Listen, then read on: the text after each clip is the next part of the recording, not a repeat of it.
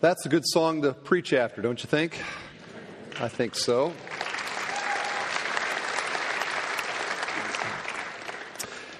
I was thinking about uh, this weekend and weekends like this where uh, the church is uh, celebrating uh, somewhat of a cultural thing in terms of Mother's Day and also, though, wanting it to be a worship service and how, how a church rides that uh, balance. Like in a couple weeks, we have uh, the Fourth of July is on a Sunday, and we'll have a similar uh, a similar balancing act that we'll want to do. And it just seems to me that what we want to do is we want to honor the mothers and worship God.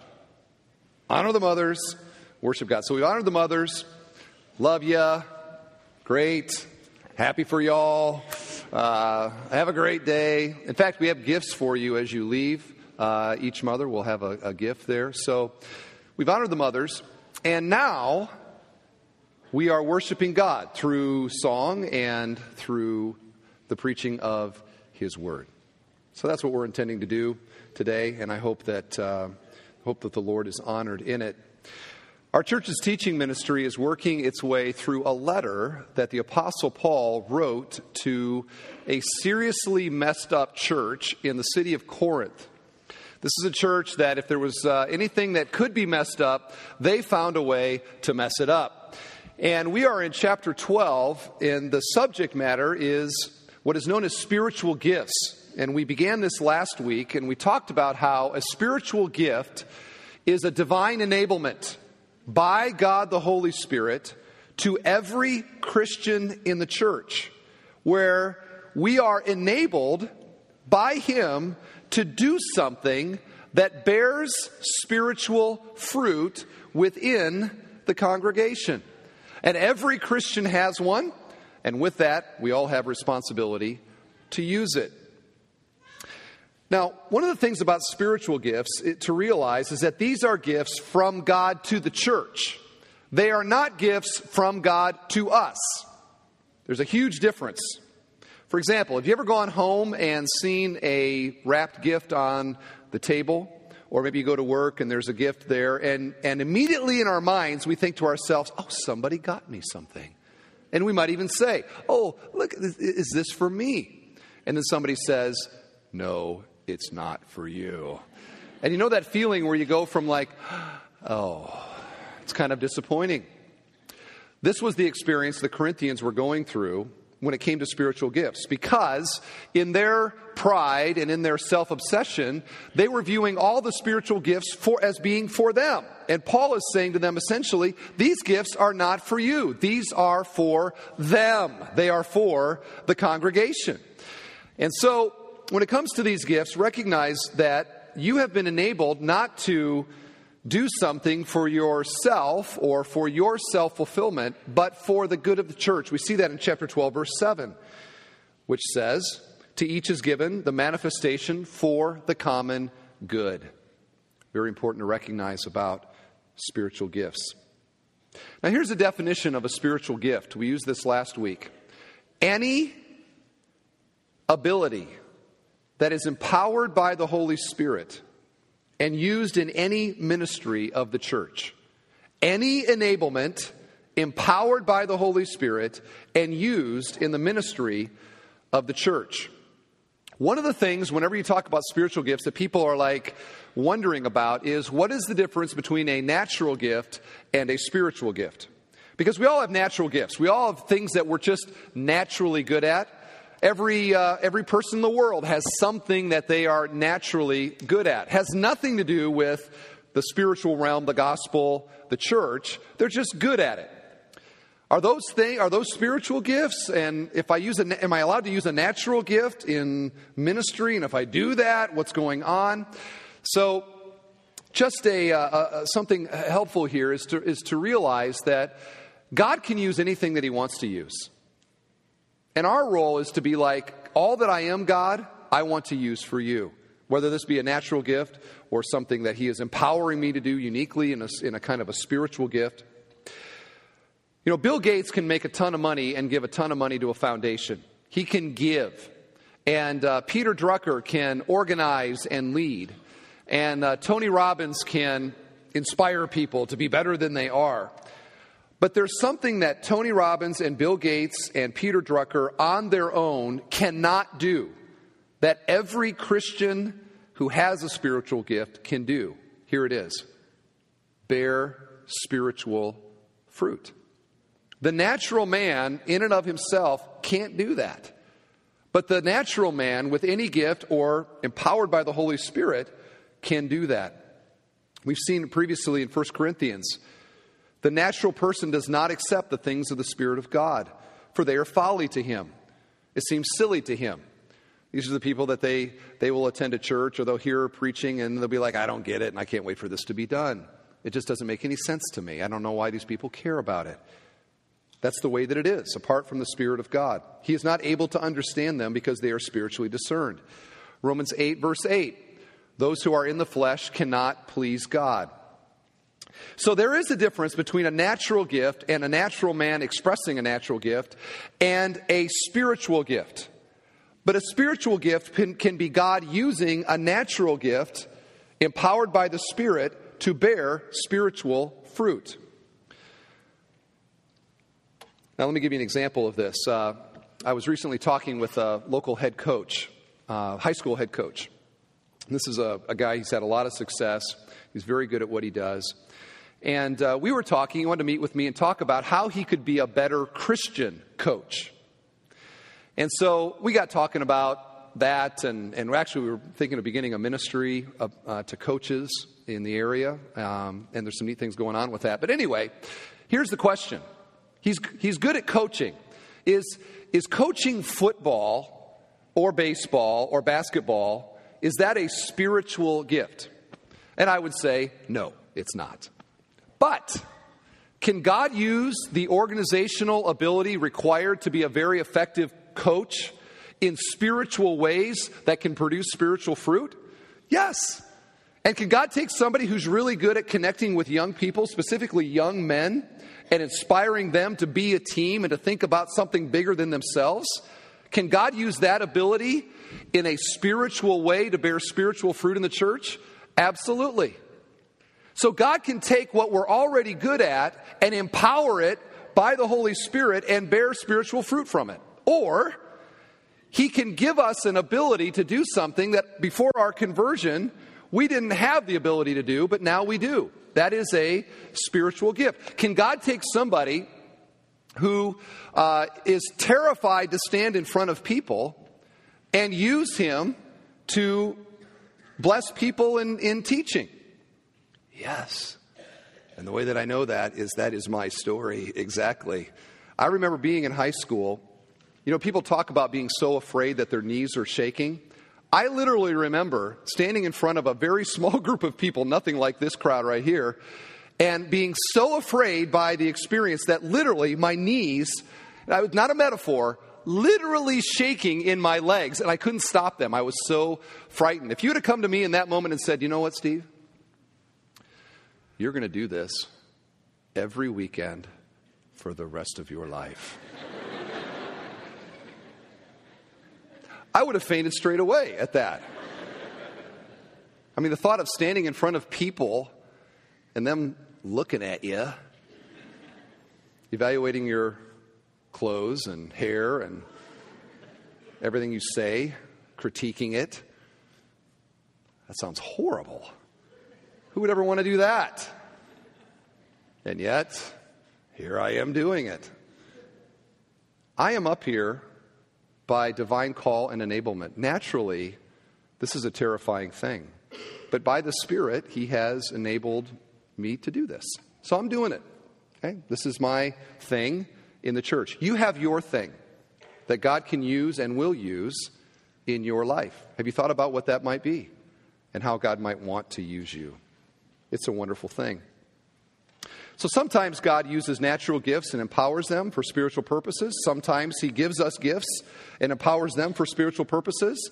Here's the point uh, don't worry about which it is. If you're thinking about serving in some way and you say, you know, I'd be really good at that, but that's more of my natural gift, and I'm not sure if I should use that, don't worry about it. Just say, God, everything I am, it's all yours. Use me in whatever way you want me to, you want to use me, and I'm good with that. And then I think God will God will use you. All right, so there's our, uh, introduction to what we're talking about today. And our passage today is back in chapter 12, and we're going to be looking at verses 8 through 11. But I'm going to be, begin reading in verse 7. Here's what God's word says To each is given the manifestation of the Spirit for the common good. To one is given through the Spirit the utterance of wisdom, and to another the utterance of knowledge, according to the same Spirit. To another, faith by the same Spirit. To another, gifts of healing by the one Spirit. To another, the working of uh, miracles. To another, prophecy. To another, the ability to distinguish between spirits. To another, various kinds of tongues. To another, the interpretation of tongues. All these are empowered by one and the same Spirit, who apportions to each one as he wills. May God bless his word to us today. All right, there is in this passage a main point and a minor point. Now, people that read this passage typically want to talk about the minor point, and we will in a moment. But there is a main point. The main thing that Paul is wanting to say is this that all Christians are gifted by the Holy Spirit, and that these gifts all come from the same glorious source, namely the third person of the Trinity, the Holy Spirit. That's the main point that he's making here. And we see that by the repetition in the text. And when you're reading the Bible, when an author is repeating something, it's a sign that this is what he's really trying to say.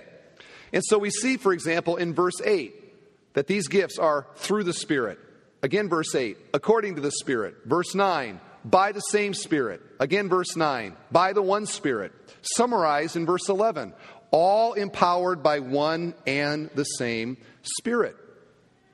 So it doesn't take a rocket scientist to look at this passage and to realize the thing that Paul is wanting the church to understand is that all of these gifts come from the Holy Spirit.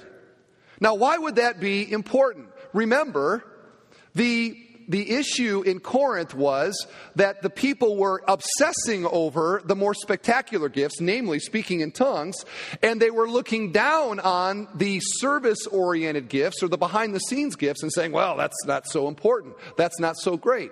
So the people that had the spectacular gifts were all sort of puffed up that they had that gift, and the people that didn't have the gift were wishing that they had the gift and were looking down on themselves because they didn't. And so there was all of this jealousy and, and sort of self exaltation going on. And Paul says, Listen, why are you being this way?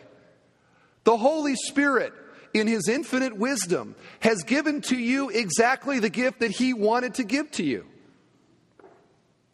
Therefore, don't glory in the more spectacular and don't look down on the less. That's his point. Now, let me illustrate it with, a, uh, with an old story from my family growing up. This is a favorite DeWitt family story. You could ask any of my family members, and they would all know this story. And it has to do with my brother Scott. And many of you know my brother Scott. He is uh, uh, a missionary that we support in South America, Paraguay, South America.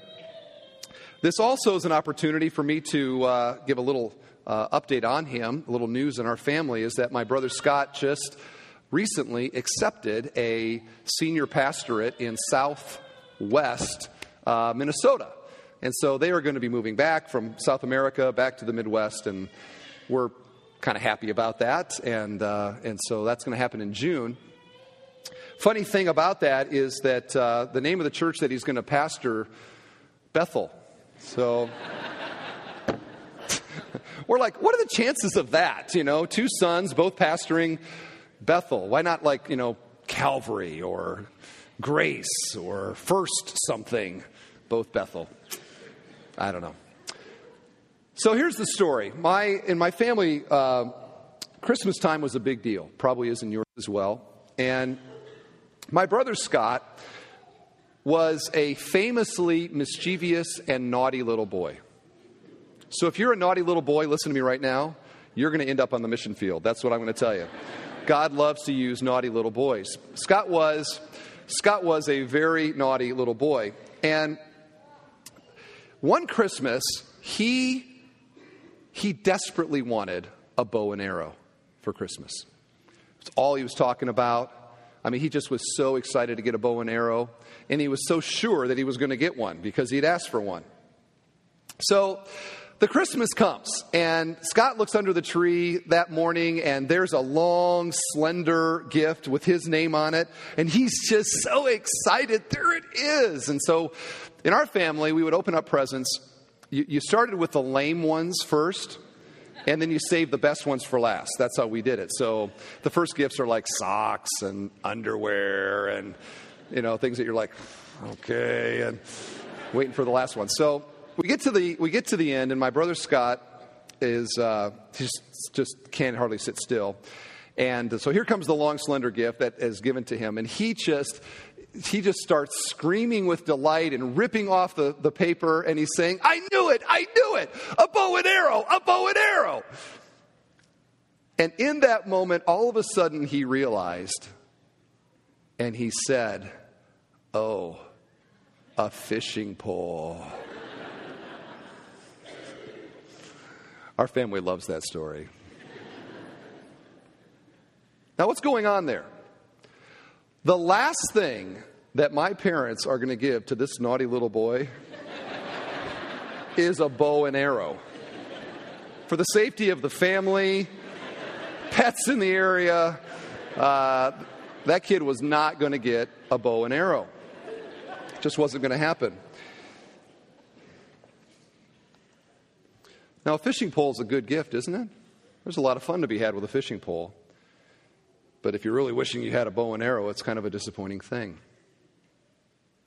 And it seems to me that this is the safeguard when it comes to spiritual gifts distributed within the congregation is to fight against the disappointment perhaps in the gift that God has given to you and to fight against jealousy of the gift that God has given to somebody else is to recognize that it is the Holy Spirit who wisely distributes exactly the gift that the congregation needs. And what you have, you have because God thought it the best thing. He knows what's best for all of us. So let's not question his wisdom, let's not question his goodness, and let's be grateful for all of them. So I just think this is an important thing because oftentimes you get these little rivalries and these little uh, resentments against people quietly in your heart. And just to say, you know what? God gave him or her that. God gave me what I have. And by doing that, it creates a proper humility in the church and a respect for one another's unique giftings by the Holy Spirit and it promotes unity and love and appreciation. And that's the way that it ought to be. It wasn't that way in Corinth, but may it be that way at Bethel Church. And that's the main point. It is the Holy Spirit that gives it, and we all ought to uh, appreciate the gifts that He has given to us and to others. Now, here's the minor point, and the minor point is the thing that most people think is the main point, and they want to talk about. And the reason I call this the minor point uh, is that this is a list of spiritual gifts. And if you really get into spiritual gifts, you want to know what are they and what do they mean? And we could wish that Paul, when he wrote this, would have realized that that's what we wanted to know. But you'll notice that none of these come with any definition. This isn't like a, this is not a dictionary. We maybe wish it would be. He just lists them. There they are. So it's a sampler. I call the message a spiritual gift sampler. There are five lists in the New Testament of spiritual gifts. Uh, two of them are in chapter 12. We have the one that we just read, and you'll notice at the end of the chapter in verse 28 that there is another one. Here's what it says And God has appointed in the church first apostles, second prophets, third teachers, then miracles, then gifts of healing, helping, administrating, and various kinds of tongues. So, two of the five lists in the entire New Testament are right here in chapter 12. Now, I want to tell you the other three. We'll put them up on the screen here. Here are all the gifts in the whole New Testament that are, that are listed. We've already looked at the first two. Romans 12 lists these prophecy, service, teaching, exhorting, giving, leadership, mercy. Ephesians 4:11 apostles, prophets, evangelists, pastor teachers. 1 Peter 4 speaking and serving. Now, if you've done any reading on spiritual gifts, you know that there's all kinds of attempts to try to categorize these gifts and to figure out what they are and how they relate to one another. And most of that is really, I think, uh, futile because there's no real pattern. In fact, I think this is one reason that these lists are not exhaustive. Is that you look at the list and and to one group he writes this, to another group he writes this, I think that they are more examples or samples of the gifts that the Spirit gives to the church, or maybe categories generally of the kinds of gifts that the Spirit gives to the church. So, to categorize them, and, and to, again, this is kind of a sampler. We're going to walk through these and try to understand what these gifts are. I'm going to use 1 Peter 4.11, which gives two broad categories for these gifts. It says this Whoever speaks as one who speaks oracles of God, Whoever serves as one who serves by the strength God supplies, in order that in everything God may be glorified through Jesus Christ. So, broadly speaking, we have gifts of speech and we have gifts of service. And that's the two categories that I'm going to use. So let's just walk through these gifts and let's seek to get an understanding of what they are so we can more readily identify what our gift is and know how to use it in the church. You'll notice in the list that there are 30 listed. Some of them are duplicates, so there's maybe around 20. And in the speech category or word gifts, we have, first of all, revelation, speech, or office. And under this, we have apostles and prophets. Let's talk about apostles. Peter in Acts 1 gives the qualifications of an apostle. Remember, Judas had betrayed Jesus, so he's out. He actually committed suicide. He's gone. They want to replace Judas. And he says, let's identify, first of all, somebody who was with Jesus in his public ministry. So there you have a qualification of what it means to be an apostle, with Jesus in his public ministry. And as you know, they chose Matthias. So we began with 12 disciples, minus Judas, replaced by Matthias, and then later, Paul was added. So a total of 13 apostles in the church. Anybody seen one of them lately? Probably not. They're all dead. And with their death, the apostolic age and the gift of apostle uh, passed as well. Now, their ministry continues through the Word of God, right? As we read the apostles' teaching and we continue to apply it to our life into the church. So their influence definitely continues. Prophets. The book of Acts gives two examples of prophets. There's Agabus in uh, Acts chapter 11, and then we have the daughters of Philip in Acts 21. We are going to deal with prophecy more in chapter 14, so I'm not going to talk too much about it, other than to say this it's probably not what you think it is. Most people think of prophecy and they think, oh, somebody who can tell what the future is like. The Bible uses prophecy more for somebody who is declaring authoritative, revelatory truth to the congregation. And we'll get into that more later. So, we've got uh, revelation, speech gifts. Secondly, what I'm calling mediatorial speech. These would be evangelists, pastors, teachers, exhorters. The reason I call it mediatorial is that, for example, I'm not up here giving direct revelation from God. I'm not. I am mediating what God has said. So the way this has worked is I've studied this. It's gone into my brain, hopefully into my heart, and now today is coming out of my mouth to you.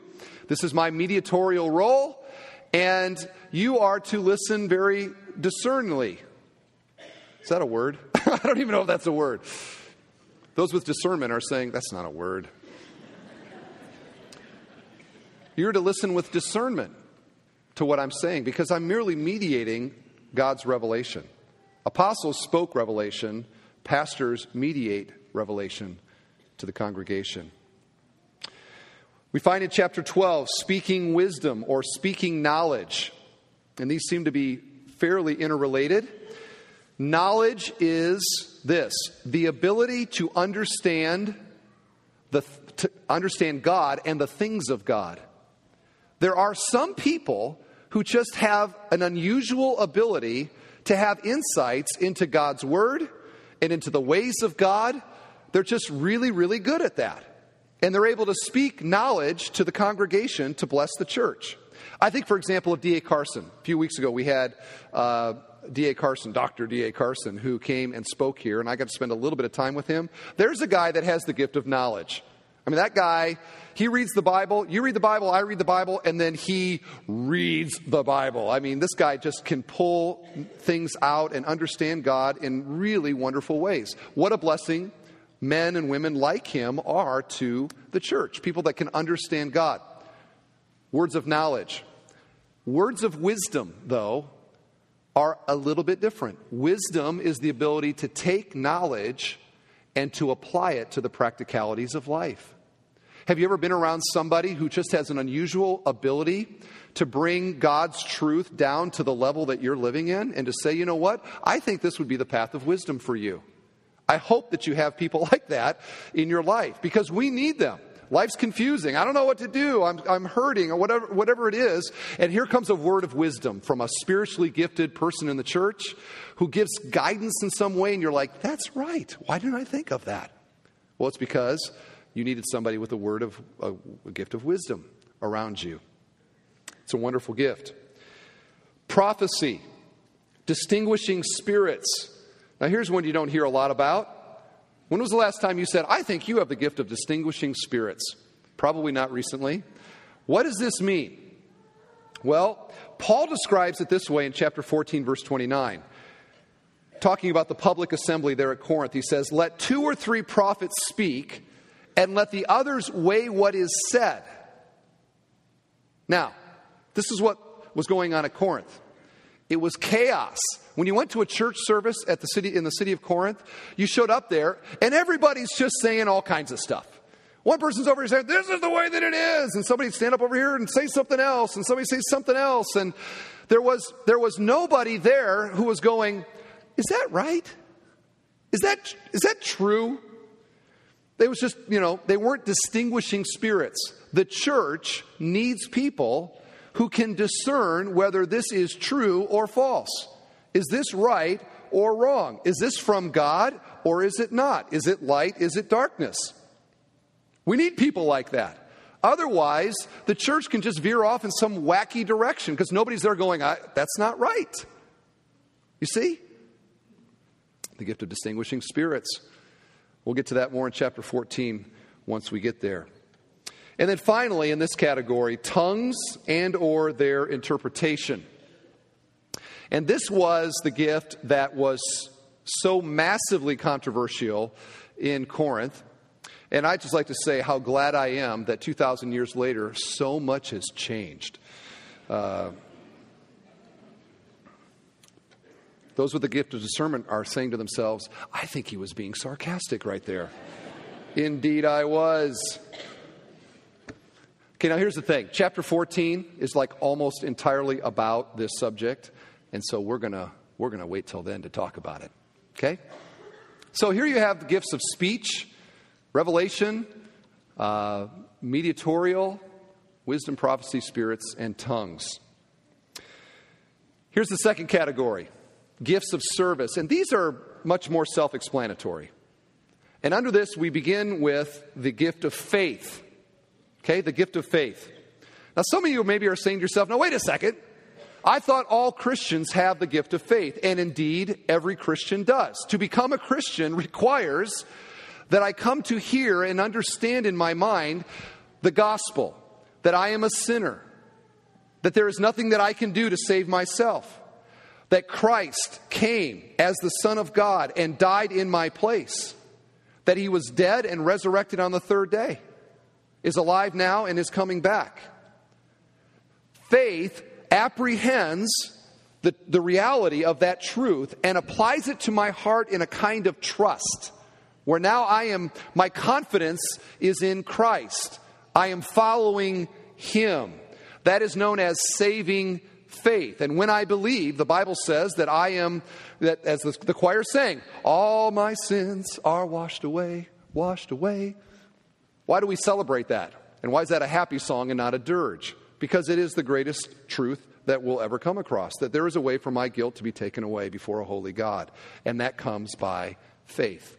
So, true, all Christians have faith. But the gift of faith, or the spiritual gift of faith, is a little bit different. When somebody has the spiritual gift of faith, they are somebody who has a unique ability in the midst of crisis and the midst of trouble to have confidence in the character of God. Now, these people are wonderful. These are the people that, if you've ever been in a situation where people are like, oh, I don't know about this, and what about that, and the worriers are worrying, and the, and the fretters are fretting, there's somebody there that says, you know what? Our God is faithful, and I think He's going to come through for us in this. And the worriers go, Really? And the fretters go, Really? And he goes, Yeah. That person's got the gift of faith. These people are wonderful to hear pray. Many of us pray our prayers, and you know our trepidation is even heard in our prayer. We pray, God, I don't know what's going to happen, and I'm so worried about this, and I know I shouldn't, but I am. And if you're in a prayer circle, you have three of those kind of prayers, and then it comes to the person who has the gift of faith, and the person who has the gift of faith prays a prayer like this: God, we know that you are bigger than this problem. We know you're holding the galaxies in place by your power. We know that you have promised that you will never leave us, you will never forsake us. We know that you love us. And God, I am confident. I pray confidence into this small group that we would know that you are this way and that we would not fear. And the other people that are praying, they're like, oh, that was good. I, I believe that. And I tell you, when you're around people with the gift of faith, it is a wonderful thing because we're so naturally fearful and worry, worrisome. And the person with, they just have this, they're steady. There's, there's a steadiness about them spiritually. And they, and they just buttress the church with confidence in the character of God. Would that all of us had that gift? That'd be wonderful, wouldn't it? A church, just, oh, God's going to do it. Praise God for the gift of faith. Next, we have healing. Healing. If you read through the Gospels, we see that physical healing was very much a part of Jesus' ministry. He healed many, many people. We get to the book of Acts, and uh, this gift is on display. The apostles had the gift of healing. So uh, Peter and John heal, and the apostle Paul had the gift of healing. Literally, in the text here, it is giftings of healings. Both are plural, which I take to mean that this gift is one where God is, in a special way, enabling somebody to be mediatorial, to be an avenue of healing that God brings. There is no human being other than Jesus that is a healer. We cannot heal ourselves anything, but God can use people to bring healing. And there are many examples in Scripture of where he did that. We also find in James 5 that healing is available through the prayers of the elders and the anointing of oil in the church. May God heal. May God heal. The next list, I'm just going to float through here miracle working, helps, administration, leadership, giving, mercy, these are all pretty uh, obvious what they are, but what a blessing they are. Like, take for example the gift of helps. The gift of helps. You know, somebody that has the gift of helps, they love to help. That's what it means. These are the people that they love to be behind the scenes. They love to be, you know, doing the little things that need to be done, organizing the little things, taking care of the little things eh, that just keep the whole thing moving, you know? I think of my mom. Here it is Mother's Day. I think of my mom. I've been thinking about her this entire time. Uh, and I think about my mom. My mom has the gift of helps. Her greatest joy is to find some kind of a ministry that needs some people to get together and to do some behind the scenes stuff that she can go and cut and clip and paste and cook and you know wash and she just she loves doing that stuff if my mom spent one second doing what I'm doing right now, she would die. My mom would die, literally, to stand up here. She hates being in front of people. She hates to have to say anything in front of people. She says to me, she says, Steve, I don't know how you do it. And I'm like, I don't know how I do it either. I just get up, I talk, God does something. I don't know. It's just enabled by God. So she's got her gift of helps. And what a blessing the gift of helps is to a church. If all those people were suddenly removed, this whole thing would just go, just collapse. So much help that is needed. Praise God for people that delight in their gift of helps. What a blessing. Giving. Now, some of you may say, well, wait, aren't we all supposed to have the gift of giving? Indeed, we are. We are called to give. We are called to serve. And that is certainly our time and our money and anything else that we have. Um, we're all called to that. But there are some people that have a unique gift of giving. Have you known anybody like this in the church? Where, like, the normal set thing is here, but these people, like, go above that. These are the people that, you know, if, if somebody needs a car, oh, they can use my car. It's not my car anyway, they can use my car. Somebody needs a house, you can have my house. You know, you need money? Where's the checkbook, honey? We don't have any money. I don't care. We're going to give it anyway. Uh, they just, they love to give and to, to pour themselves out for everything they have is God's anyway, and we're going to give it to Him. And when they're done giving, they're, they're so happy. It's like the happiest thing for them is to give of what they have. Praise God for the gift of giving. Mercy.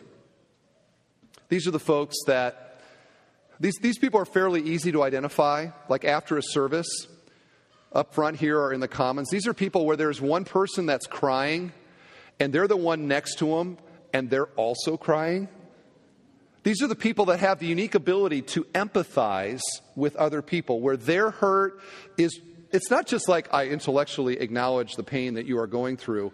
They hurt with them, they feel with them. And they, they just ooze out mercy and compassion on people that are going through a difficult time. Have you been around somebody like this? It is a joy. Because, you know, when you are really in pain and you are really hurting, do you want to go to somebody that has the gift of organization? They'll step in and say, Well, let me solve your problem. You need to change your schedule. And or do you want to go to somebody who has the gift of teaching necessarily, who will say, Well, let me tell you what God's Word has to say about this, which I'm not undermining that at all. Actually, I retract that statement because that is something that we definitely need. But maybe in the initial moment of pain, what we really want is somebody to feel that with us and to be with us in the midst of it. And so, God, by His Holy Spirit, in His wisdom, says there needs to be a lot of people in any congregation that have the gift of mercy, and he just empowers that gift to the blessing of the entire church family. Praise God for the gift of mercy in the church. All right, now put up the, uh, the master list again, if you would. Let's look at this list again. Now, I want to ask a question here. How's it look? Any, uh, any fishing pole gifts up there? No. These are all fantastic, are they not? I mean, praise God that He has given these gifts to the church. If, if, if suddenly He just you know, removed these from the church, we wouldn't be able to do anything. But he wants us to do something and he wants us to serve him and he wants us to be successful as a church. And so he has empowered and equipped everybody in the church to be really good at at least one thing. You, Christian, have something that you are able to do that nobody else can do it exactly the way that you do it. And God, the Holy Spirit, has given you that gift to use it. And when we do not use our gift, guess who is hurt by that? The church is hurt by it, and we are hurt by it. We're going to talk more about this, I think, next week. But one way to find out what your gift is what's something that you love to do? What's something in, in, in gospel ministry, in church ministry, that when you're done doing it, you walk out of that and you think, that was cool. I really enjoyed that. That was awesome. I wouldn't mind doing that again, I think. That's probably an indication of generally where your gifts lie. So praise God for all of these things, and may, may they be active and may they be blessing our congregation. Here's my last thing. I'd like to let you know why you likely love all these things. and it's maybe not the way that you think and for the reason that you think. The reason we love all of these things is because all of these gifts are characteristics of God. It's not so much about the gift. We love the gifts, but we love them inherently because of the giver of the gifts. Do we love the gift of mercy? Of course, we love the gift of mercy. But why do we love the gift of mercy? Because we love the fact that God is merciful. Do we love do we love healing? Of course we love healing, but why do we love it? We love it because God is a God who heals. Do we love truth? Of course, but why do we love truth? Because God is truth.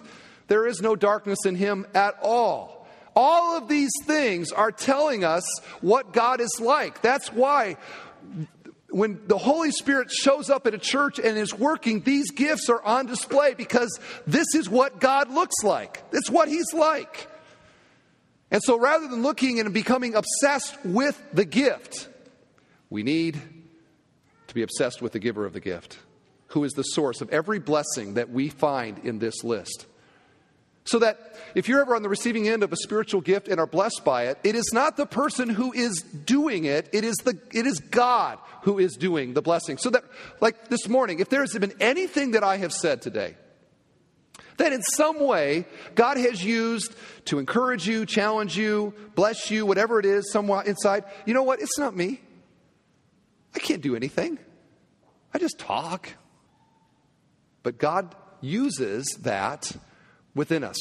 When, when you're in pain and that person comes alongside with the gift of mercy and you're like, oh, I so appreciate that person, and it's great to appreciate the person, don't get me wrong. But the reason that it is a blessing to us inwardly is because that is God that is doing that. It is not the person.